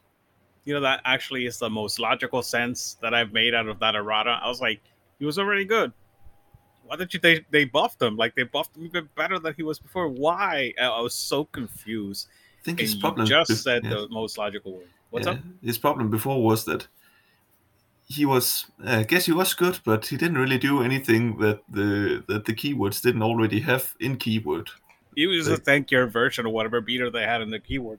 Think think most most keywords didn't really need uh, an, uh, another beater, and now that that they gave him the ability to, they, they make him, made him a better tank with thanks to better defense, but also thanks to Court in the Ring being able to. Oh my god. Yeah. Oh, such a good ability. Being able to, I'm listening. I'm listening. I'm just like, I'm so Yeah, excited so, about the so they they gave him a role that uh, is while he can still kill things, they also they al- he also can now do things that are not uh, common in the keywords. Like it's better at keeping your model your other model safe, or just taking the damage in return. God, I'm so excited for that return keyword. I saw that new Gwyll model, and I definitely want to see what Barbaros is going to be doing in that. Because uh, that's funny enough to think about when when that keyword comes out, Barbaros can actually run it as a crew in Outcast. Yep. So that's another that's another option that we're gonna get as a because he's already good now with just the Nephilim. Imagine now with the, the return. Oh, that's so good. He was already our best henchman leader. Now imagine the mature Nephilims when there's also a guy that uh, can give decay the models they engage with and heal them on the blast. oh my lord, that is so oh oh that's so good. I'm so happy. I'm so happy. they should just make him a master now. Damn it.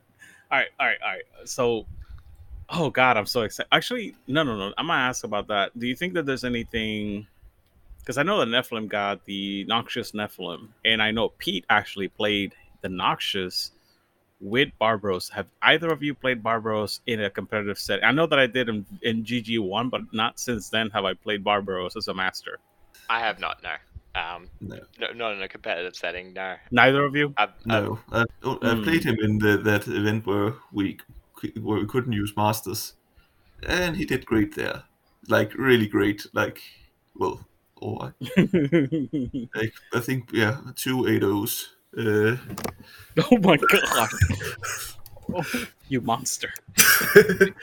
yeah, turns out, turns out mature with mature Nephilims with servant fi- uh, soldier of- uh, soldier fire is pretty damn good.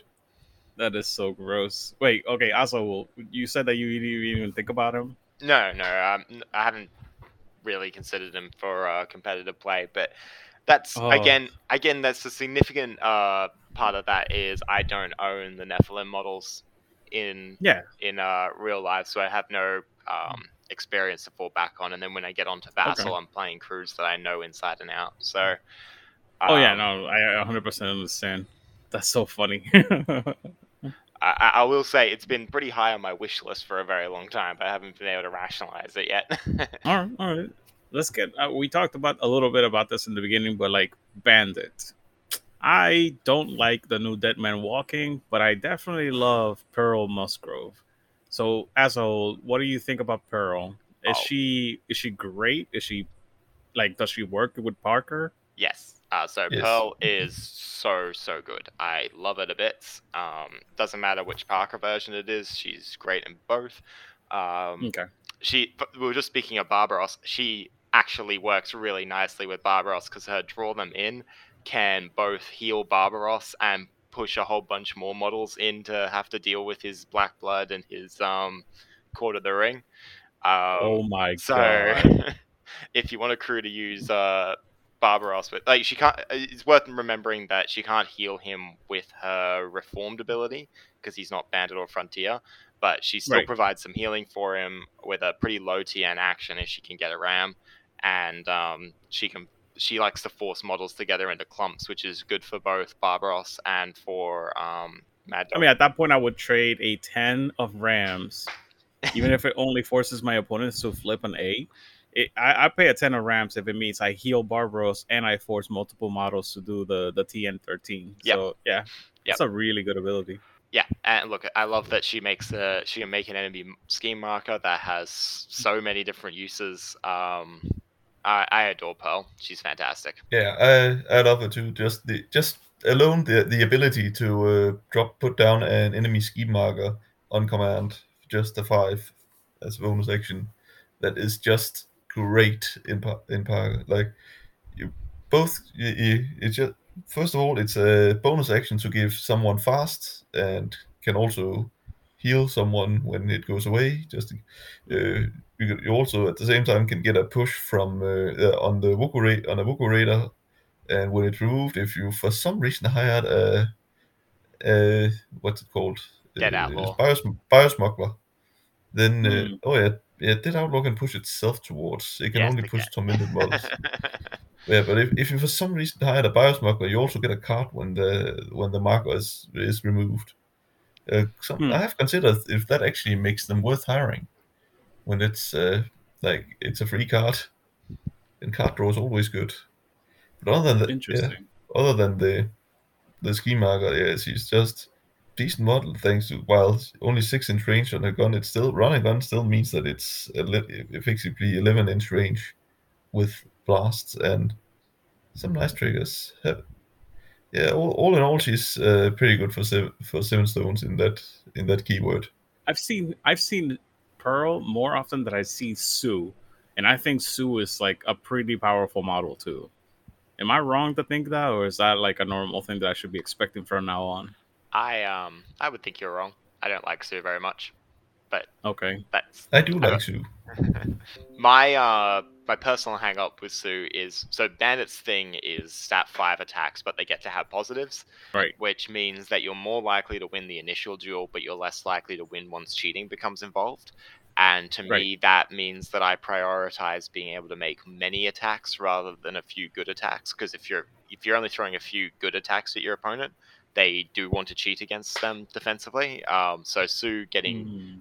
Sue not being a fast model with uh, a three, four, five track is much more tempting to cheat against than say a convict gunslinger who is a fast model but only has a two, four, five track. So um, your there are more they end up with more attacks to cheat against and uh, less return on investment for their cards if they're cheating defensively. Um, so I tend to prefer a convict gunslinger uh, to Sue Really?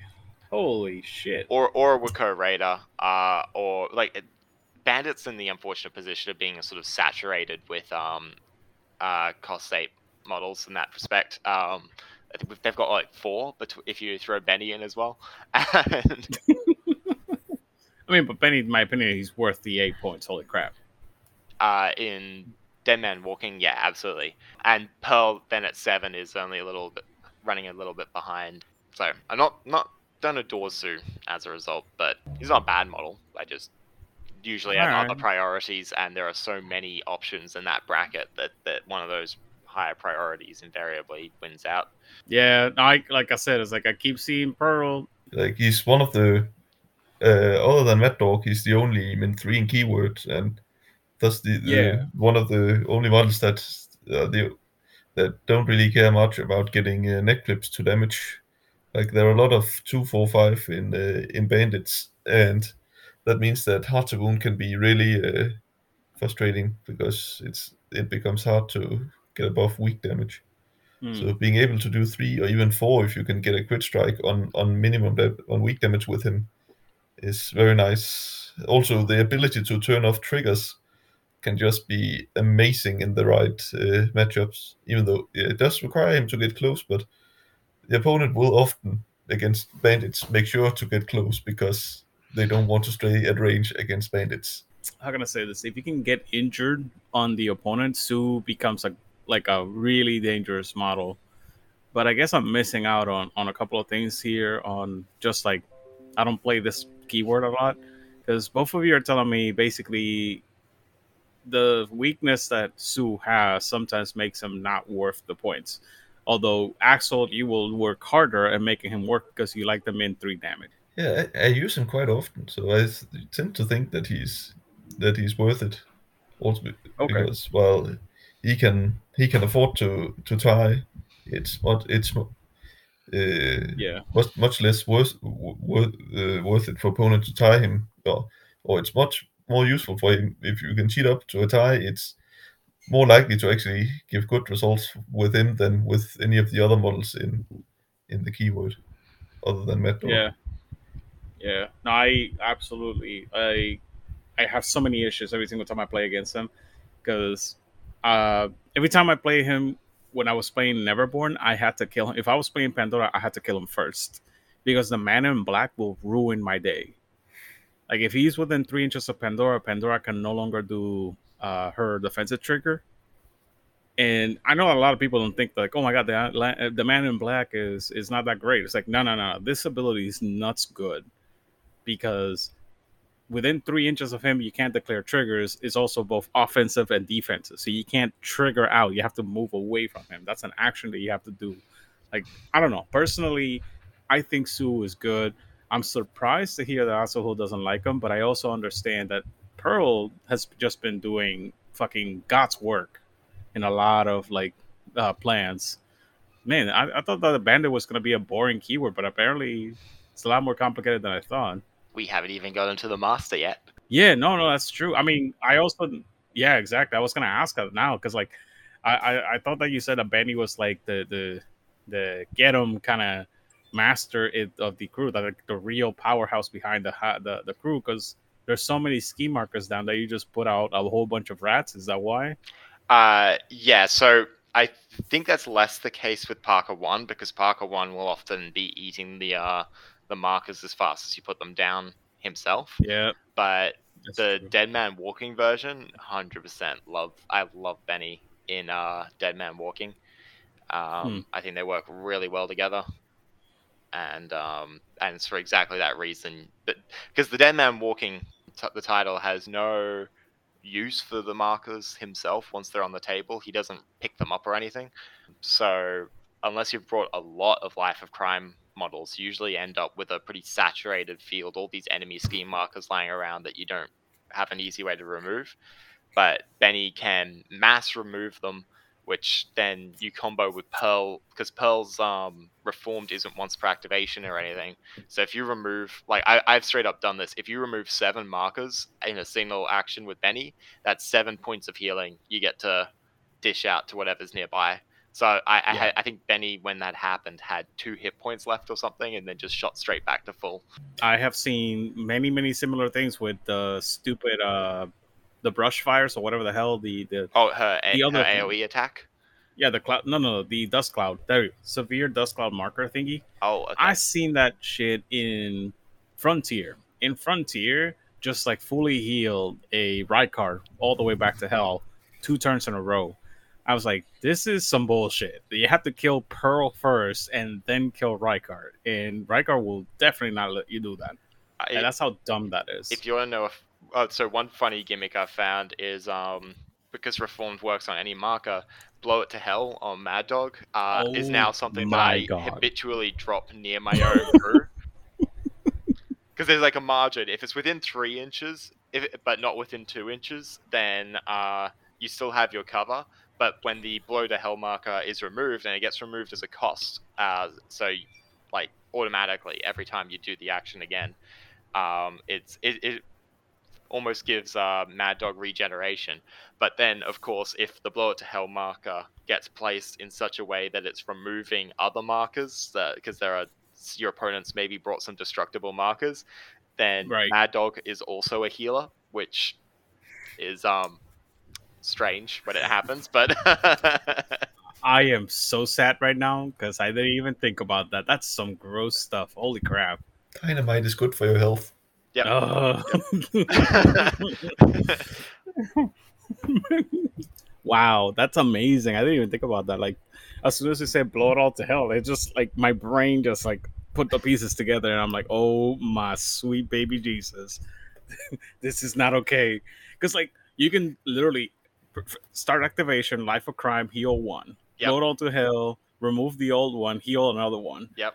Then remove whatever amount of destructible terrain there is, if any, heal X. Like it's so dumb. Yep. What the crap? That is exactly that. It's so entertaining when Mad Dog goes off and suddenly there's all these healing pings flying around the place and your opponent's going. Oh, that's so gross. Oh, oh, I need to I need to see this on the table. I might have to actually start picking up barrels just like I start playing Mad Dog more often. Okay, so what is the trick with Dead Man Walking? Because I one I don't see him being played, but I heard that in Australia people are playing him, so I'm assuming it's your fault. Uh, yes, that would, that, that, that would be me. um, uh, so yeah, li- like most uh, most people, I think when I first saw the card, I was pretty pretty disappointed with him. Um, it was probably the saltiest thing I got about uh, anything in uh, uh, Malifaux Burns actually, because I I really like Parker. I, I really wanted his title to be good, and I was like. Ah, master with a stat five min two attack and a and the um perdition aura, which like was looks like the coolest thing on his card also seemed like non-functional on arrival um, because Yeah. it's an aura your enemy can always place the uh, ski markers that you drop with the drop it trigger so that parker can't see it which means that the damage pulse never happens like what? so well, the like he- he'll get it in his activation because in his activation, drop the the dropper trigger requires it to be in his line of sight.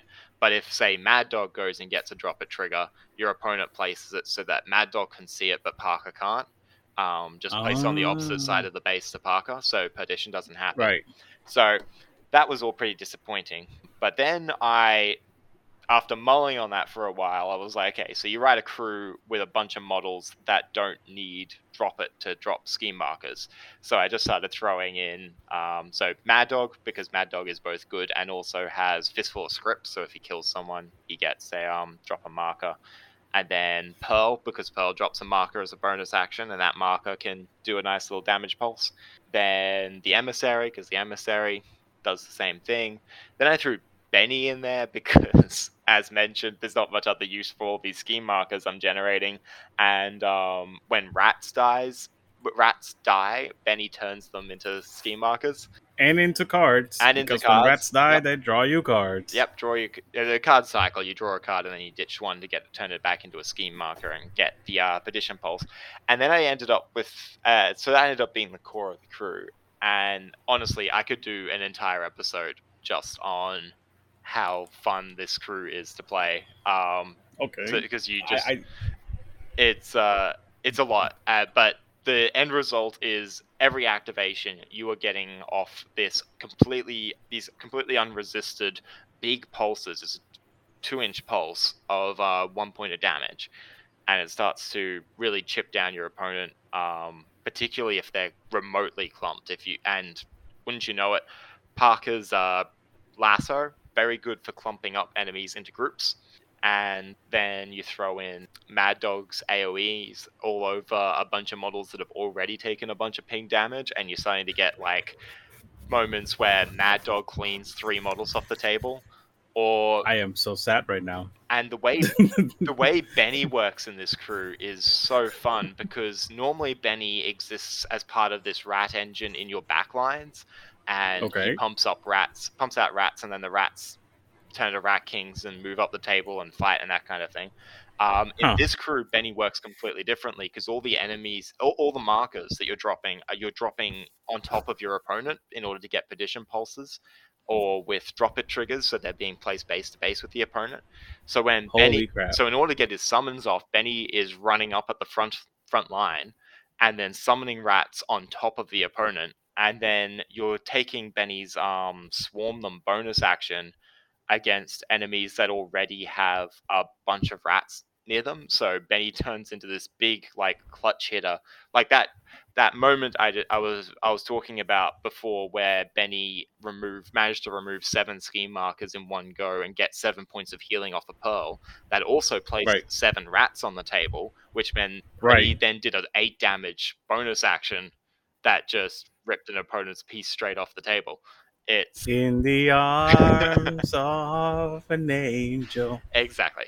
Um, like- so sad. like I said, I could go on and on about this crew. It's it's so no, no, I get that. And, I'm um, definitely, I'm definitely gonna have to like set that up because I want to get uh what you call it. I want to get back onto the keyword because I never played bandits. I'm gonna talk to to Pete. Uh, this this uh, probably is gonna take me a little bit, but uh, listeners, we definitely. I'm, I'm actually very interested in this keyword now. Holy crap! All right, sorry. And Axel, uh, how do you feel about either version? Like, do you even play the title? Do you prefer to have the first one? I've played the title a bit. I've haven't uh, made m- many of the same conclusions about him. Well, well, with much of the same thought process that he looked terrible at first, but turns out that if you can manage to ma- to Take if you can manage to properly use Perdition, it Mm. helps a lot. I think I realized that in the game against Colette where Sue popped up the doves and that placed scheme markers because he places scheme markers when he kills. And yeah, Huh. uh, and the opponent started to group together, and oh right, suddenly uh, the the Coryphée Duet is gone because of all those uh, unresisted pings. yeah. I, Oh my god! I will note I was I did I was a bit down on Sue before, but I have played Sue for that exact reason uh, quite a bit with this uh, with version of Parker. Okay, that's I, fair. I still That lean a little fair. bit towards the gunslinger. I just like what the gunslinger do- brings to the table more a little bit more. But um, no, Sue, Sue's Sue fits the profile of a model that works well with this version of Parker. Damn it! I really. I, okay, so I want to talk about this more, but like, definitely gonna have to like. This is a full episode, like you said, because like there's so many other questions that I have. But like I said, listeners, hopefully, uh, please, uh, little patience. I am so sorry because I didn't realize how much there was packed into one keyword. But let's just get let's get with Hamelin real quick. Uh, unfortunately, I've been doing terribly to the point that I'm almost like quitting on the keyword altogether. Uh, the disease containment unit has not, you know, wowed me. Am I wrong? What am I doing wrong? I like it a lot. The bonus action to both move itself, but also move a lot of, or potentially all your other models Hmm. is, uh, yeah, that's uh, a powerful tool. Also, all, all, also just because it can get get it out of engagement and start shooting. Uh, Yeah, It also it has can get itself out of negation. yeah, it's also got a both the attacks are pretty good, especially the the flamethrower with uh, it's always good with the flamethrower with the blast and weak and burning. So it's essentially it's effectively min two on, uh, on the blast or or damage and a blight token if you prefer that. honestly i've never i played him probably like six seven games and i've never once put out a blight token with him because fire seems so much better Yeah, I think me too. The X is also so uh, the X can be pretty fun against uh, things with conditions, especially if you Right. uh, attack something with shielded. Then you are putting off their shielded to do extra damage. I love it so much. I actually yeah that's my favorite that and, and focus because like people forget about it. And then you're like all right i charge. Okay uh i'm just gonna flip normally. Cool. Okay. Or i hit you. Remove focus and i do plus one damage. I'm like wait what? And I, I guess since it's uh, a s- since it's a cost of the trigger, you can actually remove the condition even though you miss. Well you no, it sounds right. because you you declare triggers before you determine success. So uh, You're right. Holy shit, I didn't even think about it. Oh my lord, my brain. I've been doing this wrong. You can remove the condition. so you could Uh, actually swing on your own models. Don't don't relent. Force the attack to miss, and now he's condition removal. Yeah, but he Holy can only shit. remove conditions with values. So True. Uh, Good way of getting conditions by one. off. Or reduce the value of any of his conditions by one. You're right. You're absolutely right. Also, he does more damage if you do that anyway. yeah, So like, it's it's yeah, it is condition removal at the cost of like hopefully only two life. Well, uh, you just wouldn't relent against it because, like like Axel was saying, you don't need to win the duel. So Oh, you're right. you Yeah, cheat a absolutely, weakened yeah, hand or something to make the attack miss. That is that's true. Holy crap. Oh my god. Now see now okay, okay, you gave me some life. Is there any other tricks that I should be like looking for? oh yeah, Or is it just really important one. yes. So this model is the DCU. Its axe attack Mhm. should be referred to as the Snyder Cut. This the Snyder cut. Okay, that's pretty funny. I like it. I like it a lot. Um, I will note. Uh, so I've played the DCU a lot. I love it. It's a really good attack. Uh, that, that oh, flamethrower uh, is extremely strong. okay, I, I gotta ask first things first. Like Axel, uh, uh, uh, was it uh Plague One or Plague Two? Like Hamelin the Piper or normal one? uh, I usually play uh, the normal one, though I would probably take DCU with both of them. Okay, okay, okay. All right, sorry. And that's all you were saying. Uh, yes, I would agree with that. Um, I've used the DCU more with two, but I have um, because two I've been building for it a little bit um, more. But it's been so good with almost without support that um, uh, I've started taking it into one as well, and I'm a big fan of it in either crew with, with either. Okay. Uh, okay. I'll, I'll th- note I rarely ever have space for the Catalan Brawler in Hamelin One, but in Hamelin Two, I'm I, I actually like the Brawler a lot, and the Brawler synergizes with this model phenomenally because he uh, applies staggered on his melee attack and can generate a ranged attack, and then this is a ranged attack that targets move. So he debuffs the the target stat to the point where you're often you're flipping a six against a three, and so you're just trivially get landing landing these flamethrower hits um, Hmm. on whatever the brawler is punching. Wait, am I missing something? Does the brawler also make you ignore negative flips like friendly fire and stuff? Uh, he does on his hold down trigger. oh, okay. So you have to hit the trigger. Yeah, but the, he, he can spend his own hit points to get that trigger. Right, right, right. So you have to attack somebody, stagger them, hold down trigger. Okay, got it, got it. I gotta remember that. I gotta remember that.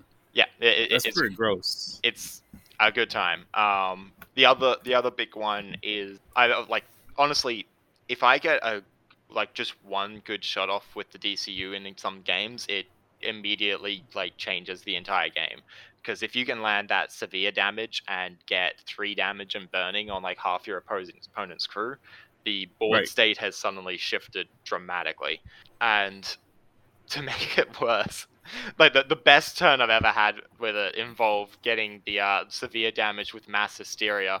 My approach to Hamelin 2 involves quite a lot of versatiles uh, and out of keyword models generally. So I'd, had I'd taken Alice with the logic basically being that since I was already hiring the Catalan Brawler, I'd make sure that there were two good guns in the crew for it to um, generate attacks on in case one of them got engaged. And as a result, I had a pit trap. And then I landed a severe damage uh, attack with the flamethrower with the mass hysteria trigger, and so half my opponent's crew ended up being shoved into a pit trap on fire and copping three damage off the blast. Basically, ended the game on the spot. It, it was Yeah, no, that will that will end friendships. Holy crap! Oh god, and oh god, my brain. So far, I'm listening that I have to start looking into my versatiles because I keep doing poorly just going all keyword with Hamelin too. That seems to be a problem. yeah. Uh, Axel plays this differently from from what I've heard, but um, my Really? I've played him twice. Okay. All right. Uh, I, I've played Hamelin uh, a bit more than that, but um, I don't like particularly like how he works with his keyword. I don't think there's really anything on his card that pushes him towards his keyword. He's very good at getting blight out on his own. Um, so I like the bleeding disease models with him, Nixon the obedient wretch. And Right. I like the DCU with him because, as mentioned, um, if you're already sort of leaning at a keyword, the DCU's just a good all-round model, and it just sort of does its own thing. And then after those three keyword models, I start grabbing, you know, your Rusty Alice's and Catalan Brawlers and whatever sort of um, start building out into something that tends to resemble a bit of a gun line. So um, with maybe a model or two to, dedicated to running schemes. I mean, I, I the coolest combo, quote unquote, that I did with Hamelin 2 is I got Barbaros, and Barbaros would like double walk into position, and then Hamelin would just like obey him into bring uh doing bring it on Hamelin because Hamelin doesn't have a melee attack. That was like my the PS resistance. I was just like, oh my god, I'm so excited. Well, uh, the, the, the one I uh, really enjoyed was the so the Catalan Brawler has the Daze trigger on his Toss in the Mud.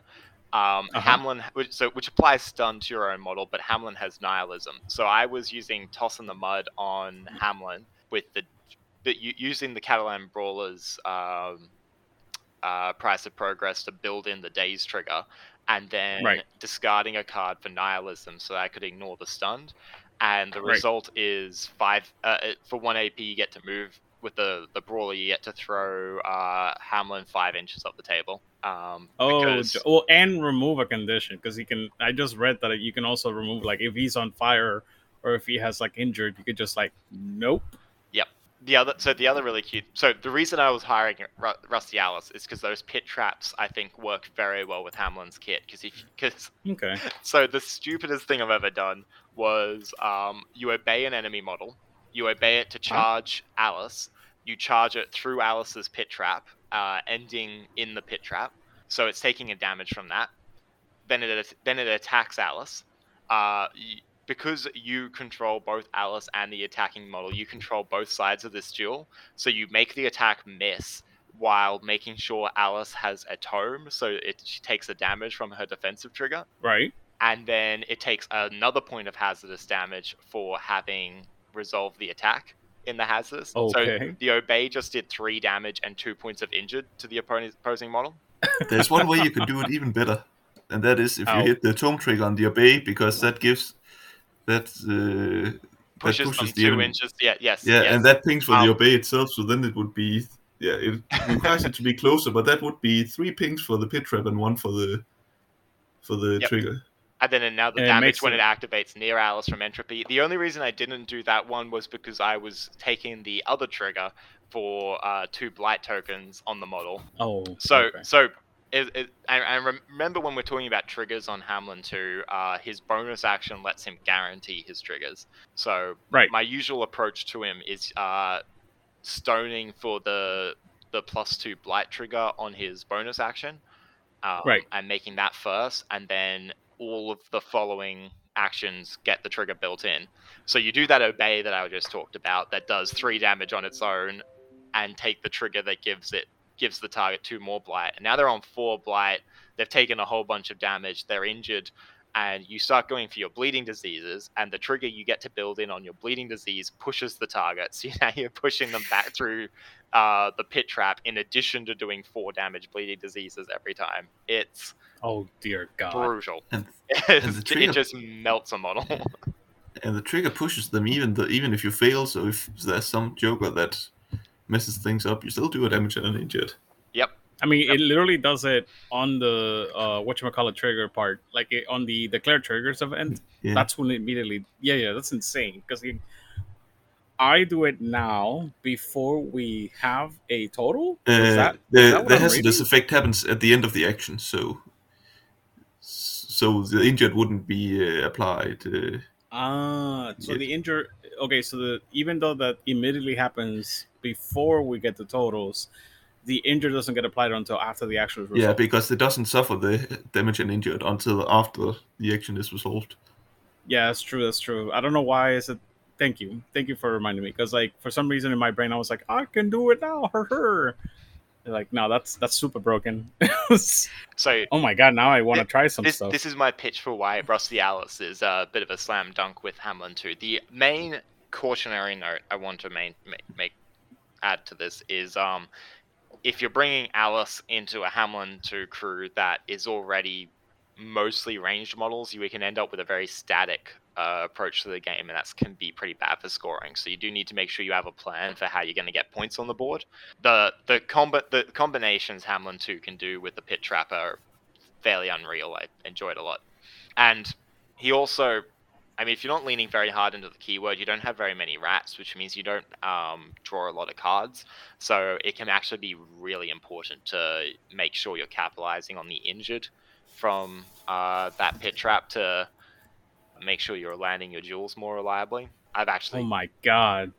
I'm sorry. I'm just like my brain is exploding from this information because I now want to like play Rusty Alice and the Metallurgist in the same keyword in the same uh, list. I, I did look at that. The main issues, uh, well, one is you do need both of them um, because otherwise there's no construct for the um, metallurgist. But the other issue is Correct. that vent steam is giving concealment to whatever you're pushing into it, which kind of messes with what Hamelin wants to be doing.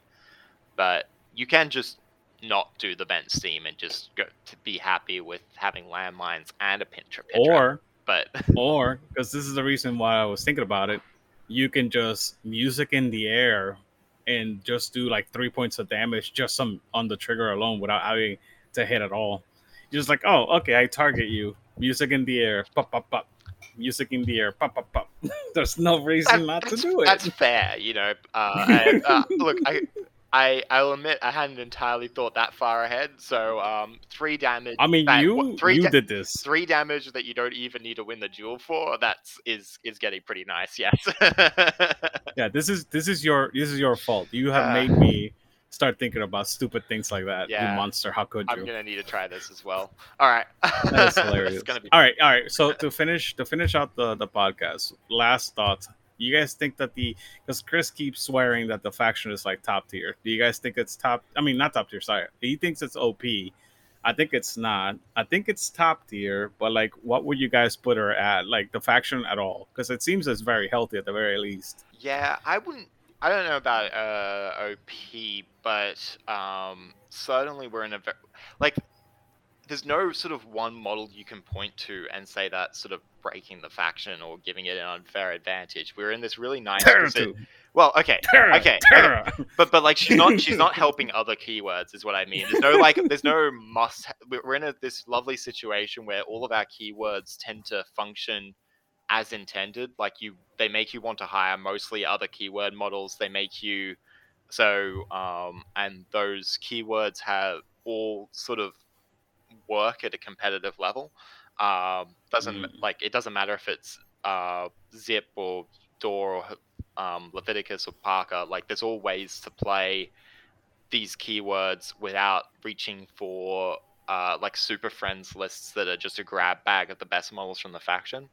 Um, Okay. So we're certainly a faction in a very good spot where like you can basically grab any of our masters and say uh, and play them in keyword and do well at a pretty high level. Yeah, like in an up in an errata, I would expect Tara two to be specifically uh, to be touched, just because she's clearly have having a negative experience for many people, whether or not she's broken or not.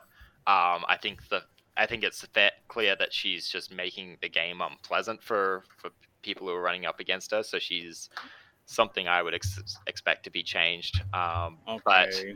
I'm I- I'm sad to hear that, but yeah.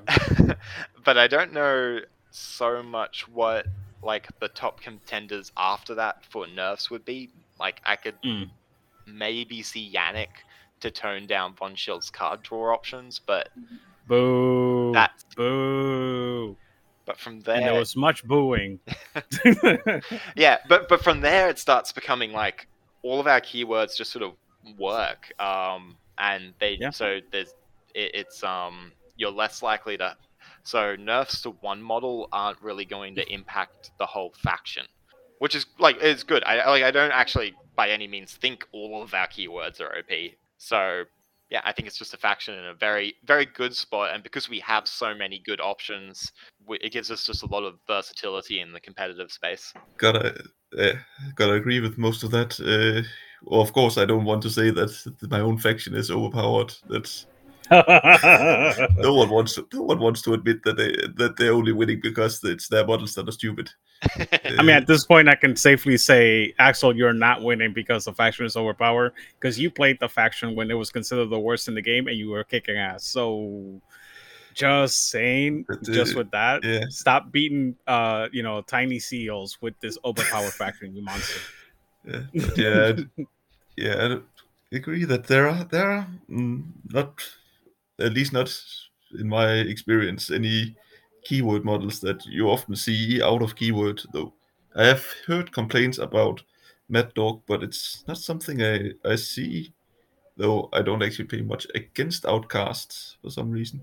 But yeah, there don't, don't I don't think there are any keyword yeah no, no keyword model are seeing much use out of keywords in my experience Hmm. and Yeah, there are some true. some versatiles well all right there's one versatile that sees a lot of use but even then I, uh, that's the emissary of many Yep, call it the yep. best emissary but even then i wouldn't say it's uh, it's overpowered it's a very solid model and it does it fills out niches that that uh, a lot of keywords uh, at least it fills out a, it it does it has a lot of roles and most keywords like at least one of those roles like Mm. some keywords lacks a healer some needs uh, some better mobility some needs some scheme markers Right. and, and I sometimes call it a crutch. yeah because it can do everything but it can't do anything at a 10 stone level so you actually need to make it do everything to Okay. Yeah, be worth uh, it. yeah,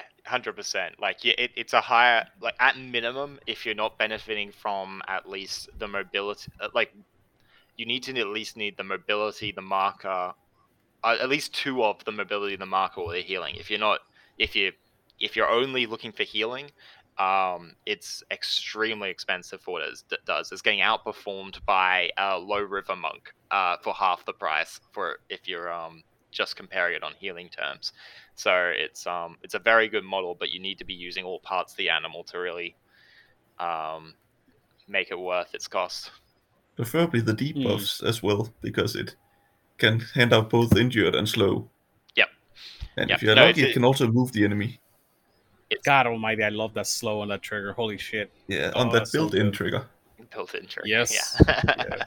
All right, all right. So I gotta say, I'm very happy finally that the faction that I played for almost a decade is finally in such a strong place that I'm like now not even wanting to play it. Now I'm just messing with you guys. Uh, I actually, I, I'm, I'm trying to get back into the keywords. I've heard you guys say a lot of stuff that makes me very excited to try. Definitely for Plague. Oh my god, I want to play Rusty Alice now so bad. Yeah, no, that's that's it. I'm just very happy for it. So with that being said, thank you guys for listening and to start flipping cards and flipping tables. Bye.